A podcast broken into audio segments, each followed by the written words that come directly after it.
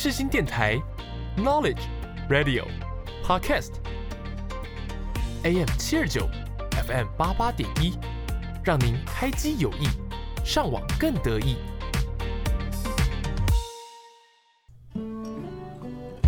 不管是什么时候，追剧总是放松里最好的一种，又或是到不同的艺术展，沉淀生活的杂质。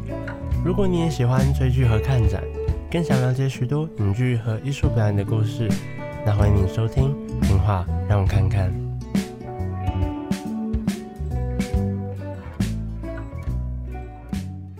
您现在所收听的节目是下午一点半的《听话让我看看》。本集呢，将为大家介绍的电影是《水底情深》。三二一。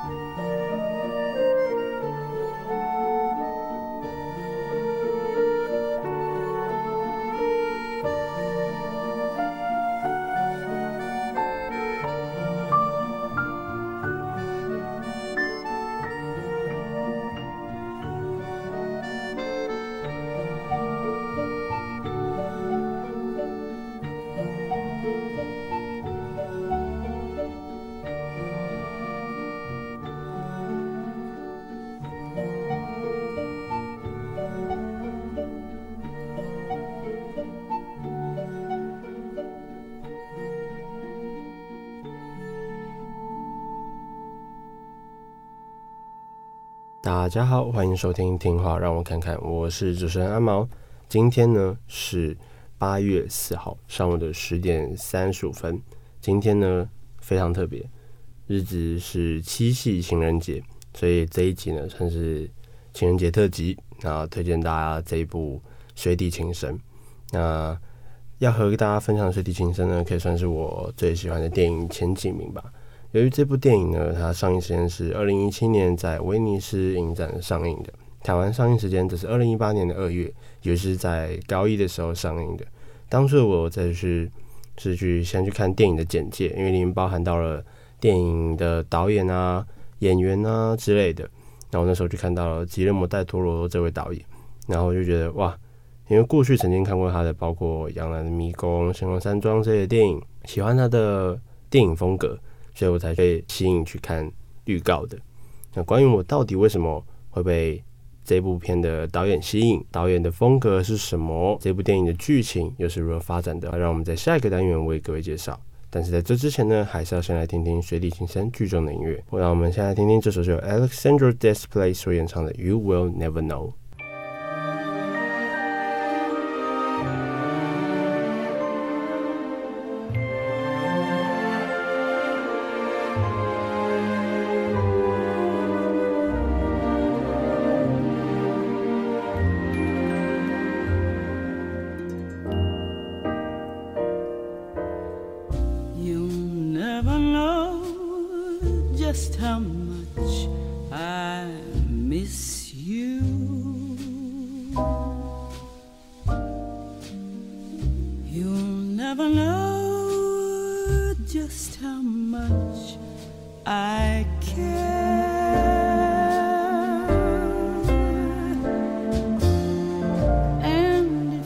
tried, I still couldn't hide my love for you.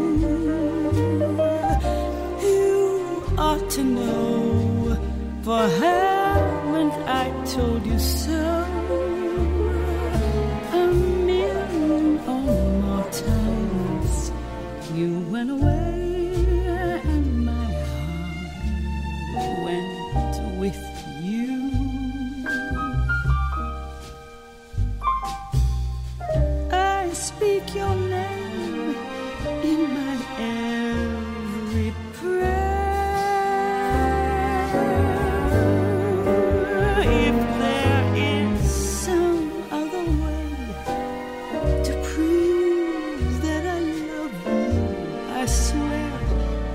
I don't know how. You'll never know if you.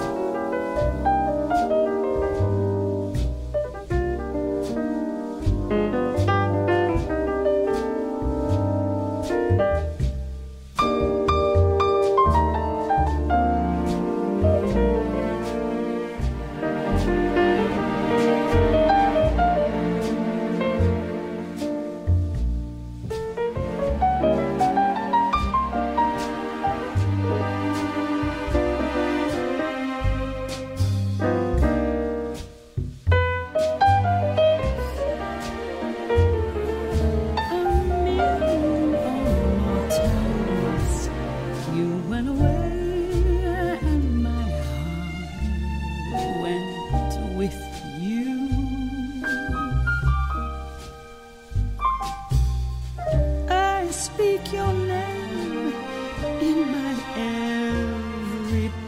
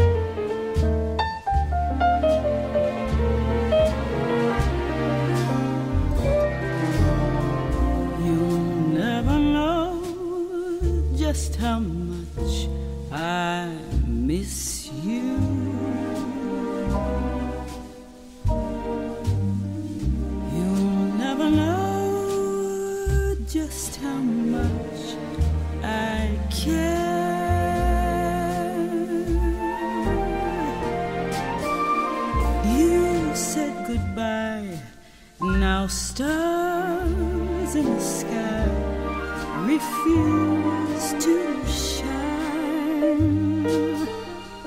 Take it from me, it's no fun to be alone with the moonlight and memories. You went away, and my heart went with you.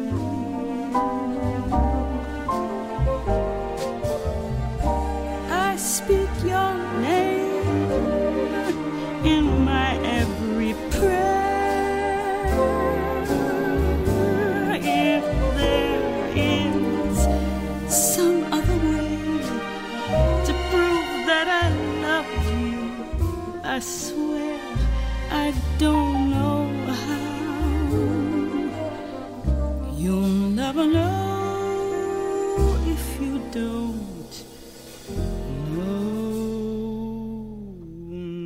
now.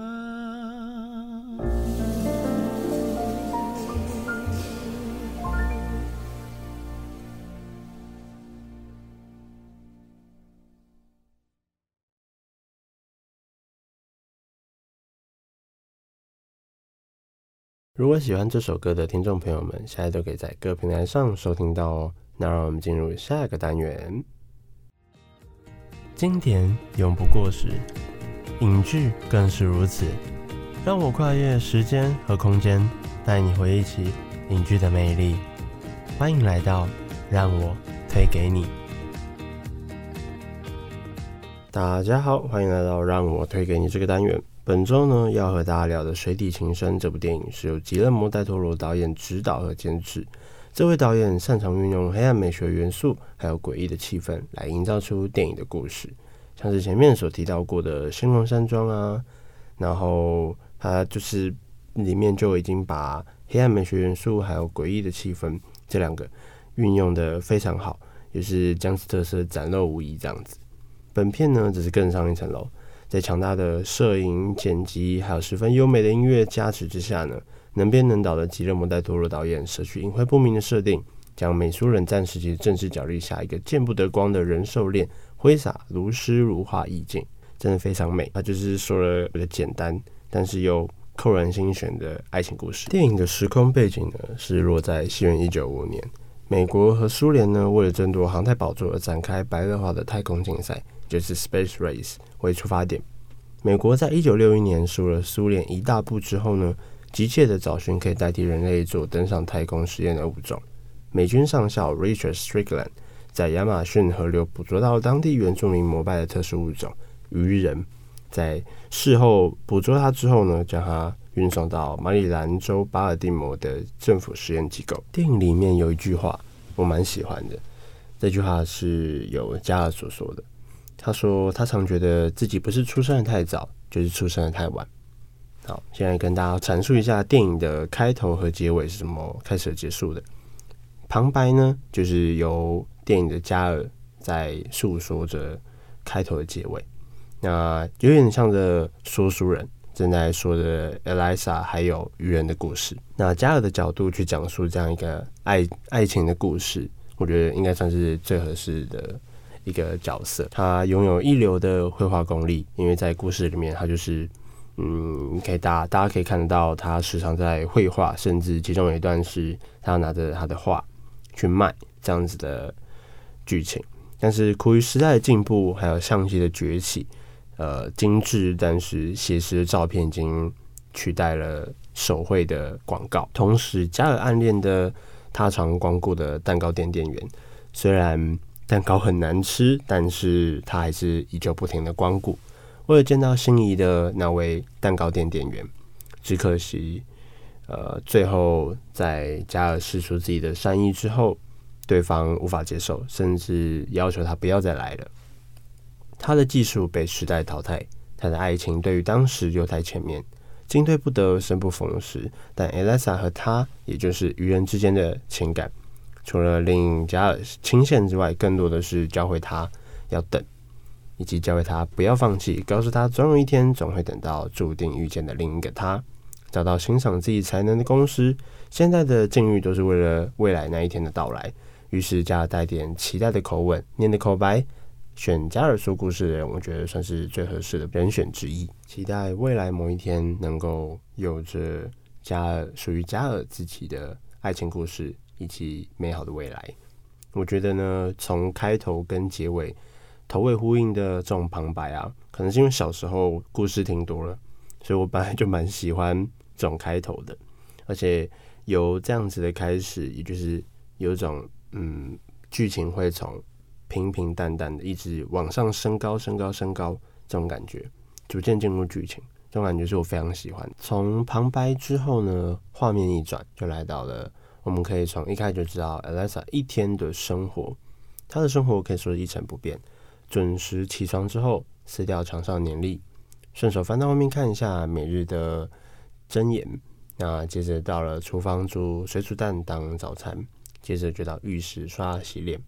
一切准备就绪之后呢，便坐上公车到实验室上班。每次迟到的他，总是有那位好友，也就是 Zelda 掩护打卡。虽然此举常常惹得后面乖乖排队的女同事不满，不过他们毫不在意。他们两个就推着清洁车到指派的地点。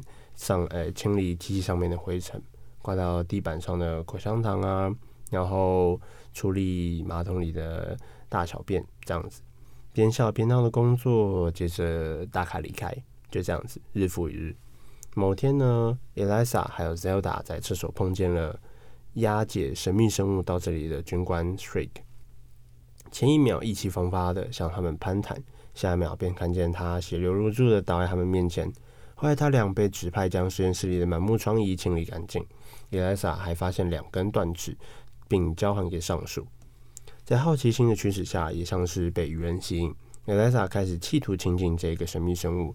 后来他慢慢的发现，鱼人不会伤害他，更喜欢吃他带过去的鸡蛋，并会对他放的音乐有所反应，跟他比手语，也像是能懂一般，让 Eliza 像小朋友一样兴奋不已。此后的他，每一天一成不变的生活多了一项。也是和鱼人共进午餐。当研究计划毫无进展的时候，美方决定将神秘生物杀死进行解剖。得知此事的米崔迪，也就是实验室负责这项研究的呃一个一个教授是博士这样子的研究员，连忙向苏联报告。苏联则是指示他抢在美国之前动手杀死他。只是对于神秘生物的迷恋，令米崔迪不不愿下手。在此时，偷听到整个对话的 Elisa，为了决定保护鱼人，就把他带走，把他带回家。而猜想到 Elisa 想法的米崔迪出面协助，并打算日后谎骗苏联他已将生物杀死埋葬。我觉得这段这一段剧情也就是刚好是大概电影算是最高潮的那一部分，是呃米崔蒂帮助 Elisa 将鱼人借着货车，算货车嘛，就是加尔开着车，然后开进了实验室的算算是洗衣厂运送的那个地方，他们就将鱼人放进去洗衣车里面，然后推把，然后就像要送货物一样，把它推进车里面。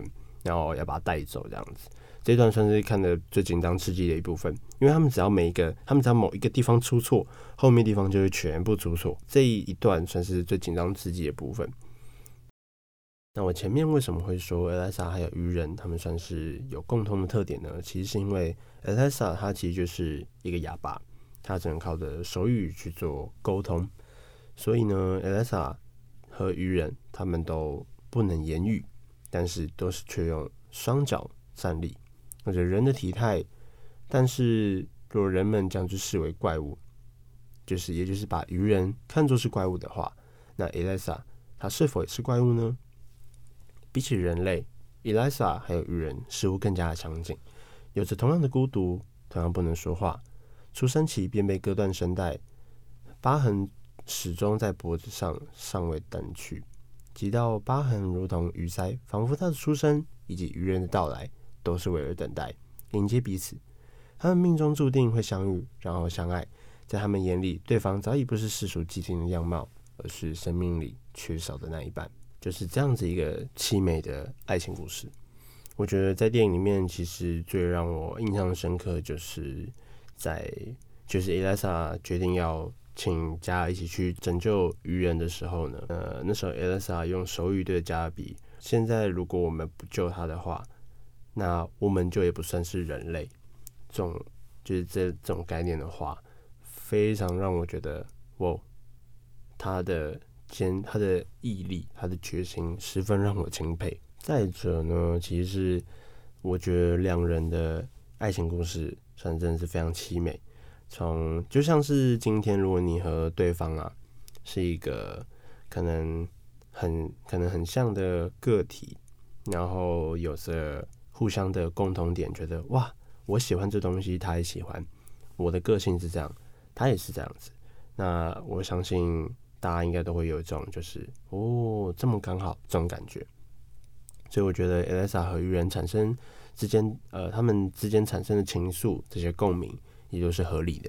而我觉得整部电影里面最凄美忧伤的部分，这是 Elsa 在和鱼人离别之前，画面一转变成黑白的独唱的一曲，是也就是前面大家所听的《You Will Never Know》这首歌，将忧伤推到最高点，并且看着他们用手语比着“你和我永远在一起”，哦，真的是整个声音都揪起来，很虐，真的太虐了。那我也很喜欢电影之间的风格和色调，安插几段像是歌舞片或是一些小小的笑点，是画龙点睛，真的是。The Shape of Water，一级水的形态，同时也是水底形成的英文片名。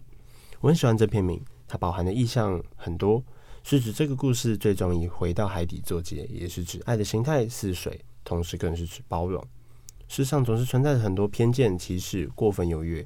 无法允许异于自己的存在，例如电影的 Elsa 和他，也就是鱼人；同性恋者的加尔，或者算上黑人的 Zelda，以及间谍，也就是那位博士。于是他们只能低调再低调，不过分的张扬。我想，杰勒摩·戴托罗导演之所以会安排这样的结局，或许是逃避，也是期许，期许这世界未来能够更加如水一般，充满无限大的包容力，包含更多的不完美，也让各种偏见、傲慢。歧视等负面想法，通通沉入大海吧。说实话，其实我最喜欢电影的最后一段，也就是是由加尔所吟诵的诗。难以觉知你的形状，你如水一般围绕在我身边。你的存在使我的眼睛充满了你的爱，使我的心柔软谦卑，因为你无所不在。在节目的尾声呢，我不太确定今天大家听的开不开心，或大家会不会想要去看这部凄美的电影。不过还是非常感谢大家今天的收听，我是主持人阿毛。接下来呢，我将配上我个人很喜欢的歌手，是 Vaundy 所演唱的《Koi Kaseni Nosete》做结尾。这首呢也是讲述了情侣之间的酸甜苦辣，然后《Koi Kaseni Nosete》就有点像恋爱，就像感冒时候，你恋爱的时候的苦恼，就像你感冒的时候也为病情苦恼。这种感觉。那如果你喜欢本节目的话，欢迎到 IG 搜寻“听话让我看看”或输入 “Let me see see 零零”都可以找到哦。那如果想收听过去的集数，也可以在 Sub、Spotify、Apple Podcast 或者是世新电台官网及 APP 收听到哦。那谢谢大家，那我们下礼拜同一时间再见面喽，拜拜。